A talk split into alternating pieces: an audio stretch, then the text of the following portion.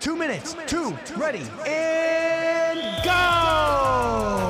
Dishing out highlights, stats, scores, and more from Rancocas Valley Regional High School Sports is 1077 The Bronc Two Minute Drill. Underwritten by Rider University. Discover Rider University at a fall open house. Register today at rider.edu slash open house. What is going on, everyone? I'm Jake Serrano, and this is the two minute drill from Rider University, recapping your Rancocas Valley Regional High School Red Devil athletics in two minutes. On the courts, boys basketball split the week with a loss against Moorestown 53 to 48, but finished the week with a win over Kingsway 52 to 42. Senior Jack Orendak and sophomore Montre Wilson combined for 33 of the team's 52 points. Girls basketball lost to Moorestown this week 37 to 29 after starting the season 2 0. Senior Maggie St. Clair leads the team with 30 points to start the season. Diving into the deep end with swimming, the Red Devils lost to Moorestown 101 to 69.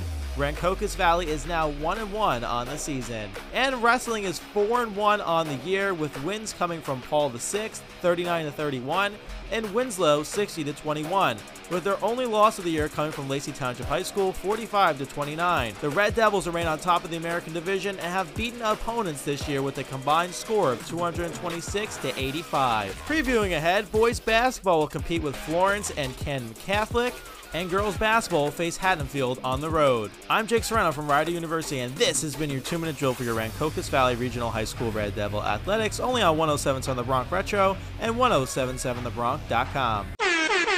You hear that? That means it's the end of the two minute drill. To listen to more year round RVHS sports, go to 1077thebronc.com slash two minute drill. The timeout is over, so let's get back to the music right now on 1077 The Bronc.